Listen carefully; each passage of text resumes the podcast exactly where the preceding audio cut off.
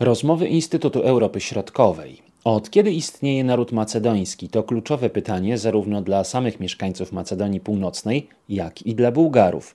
Okazuje się, że dla tych drugich od czasów jugosłowiańskich, a ci pierwsi szukają swoich korzeni w starożytności. Bułgarzy uważają, że Macedończycy wywodzą się z ich dziedzictwa narodowego i kulturowego, a to politykom w Skopie się zupełnie nie podoba. Mamy spór, który może zasadniczo wpłynąć na unijne aspiracje Macedonii Północnej, co wprost wyraził premier Bułgarii Bojko Borysow podczas majowego szczytu Unia Europejska-Bałkany Zachodnie. No i sytuacja niepokojąco się komplikuje, zauważa dr Jan Muś. Bułgarzy macedońską historię za część historii bułgarskiej od czasów średniowiecznych, powiedzmy. Wszystko, co macedońskie, według Bułgarów, zaczyna się w 1945 roku, kiedy Tito utworzył e, Republikę Macedońską w ramach Federacji Jugosłowiańskiej. Natomiast wszystko, co miało miejsce przed 1945 rokiem, to było bułgarskie.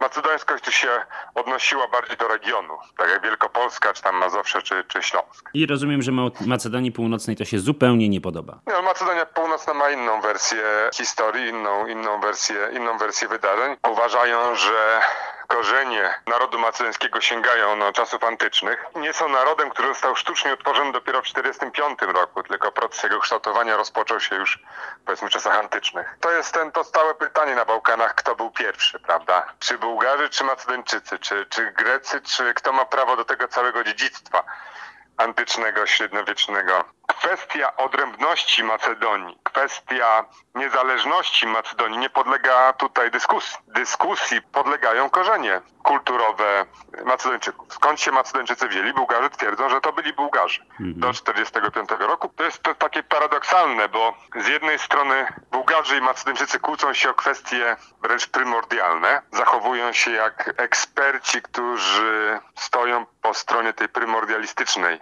teorii powstawania narodów, że Narody są czymś odwiecznym, naturalnym, istniejącym od zarania dziejów, dlatego kłócą się o tą historię. Z drugiej strony podchodzą bardzo pragmatycznie do, do kwestii narodu politycznego, uważając, że naród jest tworem sztucznym, że naród jest wytworzony w procesie tutaj nie tak dawnym tworzenia się nowych państw narodowych, potrzebowały narodu po prostu. Ten y, spór bułgarsko-macedoński no oczywiście ma te przełożenia szersze. On nie tylko wpływa na relacje pomiędzy y, tymi państwami, ale także y, pewnie będzie wpływał i wpływa na aspiracje Macedonii Północnej dotyczące integracji ze wspólnotami europejskimi. To jest pytanie, które żeśmy rozważali w zespole, w zespole Bałkańskim Instytutu, na ile to stanowisko Bułgarii wpłynie rzeczywiście na politykę rozszerzenia Unii Europejskiej. I praktyka pokazuje niestety, że tego typu konflikty o kwestie no, dosyć absurdalne dla polityki międzynarodowej, jak e, kwestia klasyfikacji języka czy narodowa tożsamość XIX-wiecznego bohatera walk partyzanckich w Górach Bałkańskich, żeby miało to wpływ na i przełożony na, na, na politykę, jednak ma. I według mnie takie zagrożenie istnieje i spór macedońsko-grecki pokazał, że kwestia, która może być użyta dla celów takich wewnętrznych, politycznych,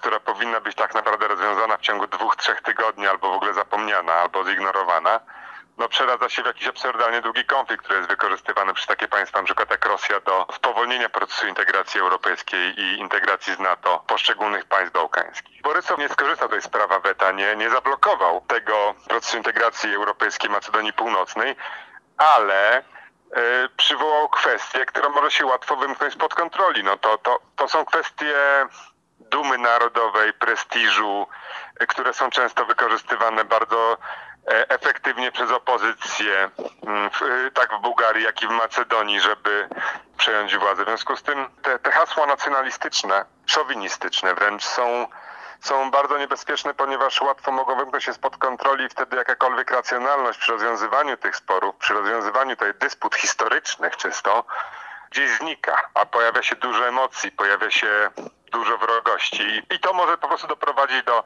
do rzeczywistego tutaj zablokowania procesu integracji europejskiej. Jakie jest rozwiązanie y, tego sporu? Czy jest jakiś plan y, przygotowany w oparciu o który będzie można właśnie te sporne kwestie wyjaśnić? Czy też plan był, no ale nie zagrało, no i teraz można powiedzieć wszystko jest w zawieszeniu? Plan nie zagrał, to się właśnie troszkę wymknęło spod kontroli. Może, może o jedno przemówienie za dużo, może o jedno zdanie za dużo podczas któregoś z przemówień. Komisja złożona z historyków dwóch państw nie może się porozumieć. Może powinno to pozostać na tym poziomie, że komisja powinna się kłócić, natomiast politycy powinni umyć od tego ręce. Może to w ten sposób powinno wyglądać, że Bojko Borysow i nowo wyłoniony rząd macedoński powinien zostawić to w ręce historyków, nawet jeżeli oznacza to, że będzie brak porozumienia pomiędzy ekspertami z obu krajów. Jestem przekonany, że zarówno strona macedońska, jak i strona bułgarska chciałaby jak najszybciej zakończyć ten problem, jakby obydwie strony y, są świadome tego, że nieco się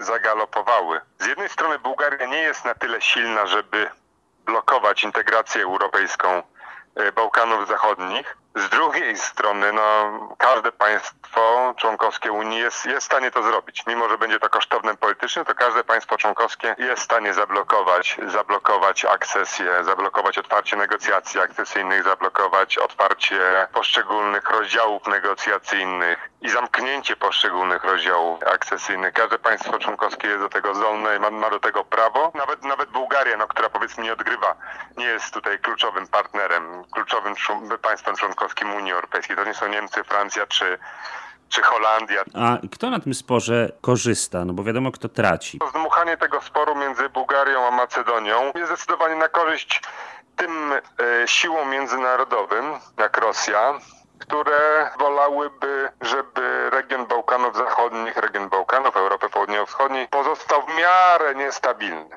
Te siły, które są powiedzmy nastawione antyeuropejsko i sceptycznie nastawione do procesu integracji europejskiej, żeby one rosły w siłę, a taki spór jest yy, wodą na młyn nacjonalizmu.